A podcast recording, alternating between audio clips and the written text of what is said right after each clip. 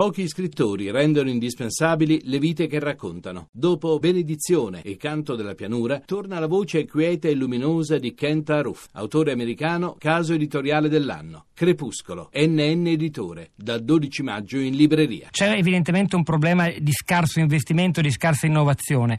La sua proposta, la proposta di Fimfise? Ma innanzitutto la produttività è il problema dei problemi, anche perché è diventata ormai... il dato italiano, la bandiera di tutti della questione da cambiare. In realtà c'è un problema di ricette e queste ricette non possono non partire dall'analisi della situazione. Durante la crisi sono spariti 80 miliardi di investimenti sul settore industriale e anche gli imprenditori continuano a spiegare che tutto dipende dalla congiuntura, dalla crisi.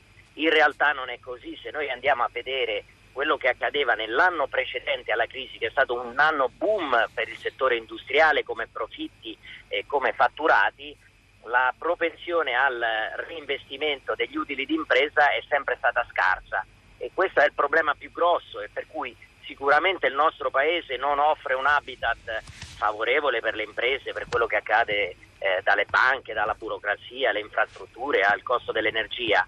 Allo stesso tempo però c'è un problema di ceto imprenditoriale, ecco, i nostri imprenditori, soprattutto quelli coccolati dalla politica, sono quelli che sono scappati dalle imprese e dall'innovazione.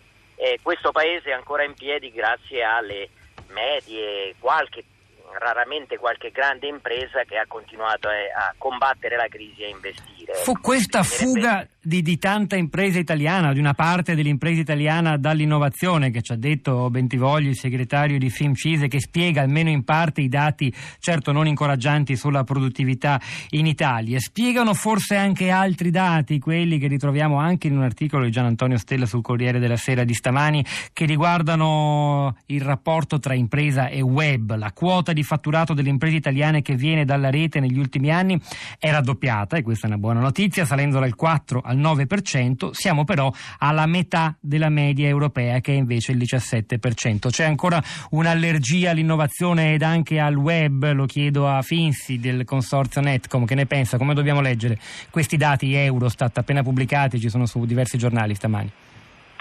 Sicuramente i dati segnano questo ritardo dell'Italia, però la crescita continua di questi anni fa ben sperare. Il dato di quest'anno delle crescite delle vendite online, stiamo parlando soprattutto di quello, no? Nel rapporto web, vendite online, e-commerce, come si dice. Assolutamente, stiamo oggi facendo il nostro 11° convegno e-commerce in Italia, abbiamo 6.800 persone presenti qua a Milano, quindi grandissimo interesse. Le vendite, i consumatori italiani hanno comprato quest'anno, per quasi la previsione 2016, 19 miliardi, quindi continua a crescere l'interesse dei consumatori. A volte i consumatori sono più avanti delle imprese, ma le imprese stanno arrivando, quindi anche i produttori stanno recuperando il ritardo. Ci vorranno degli anni, ma i segnali sono molto positivi. Senta, l'abitudine all'e-commerce in Italia è diffusa in maniera omogenea tra nord e sud, tra fasce d'età? Sì, noi abbiamo il 55% delle famiglie italiane che ha un compratore online, cioè in molti casi abbiamo in una famiglia magari un membro più giovane o più scolarizzato che compra per tutta la famiglia, quindi abbiamo oggi 19 milioni di italiani che comprano, quindi numeri molto importanti, ma sono più della metà delle famiglie italiane, senza differenze tra noi. Senta, e questa figura familiare che si incarica di fare le spese online è la stessa persona che va a fare la spesa al supermercato?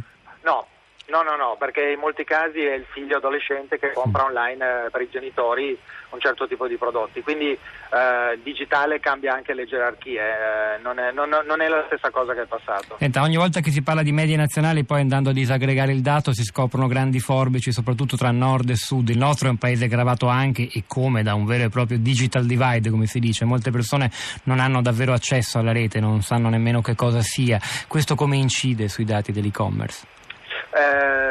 Sì, questo è vero, però noi abbiamo ad esempio delle quote importanti di acquisti anche dal sud, perché abbiamo zone dove il retail, quindi la distribuzione classica, è meno presente, quindi si va a supplire a questa necessità comprando online.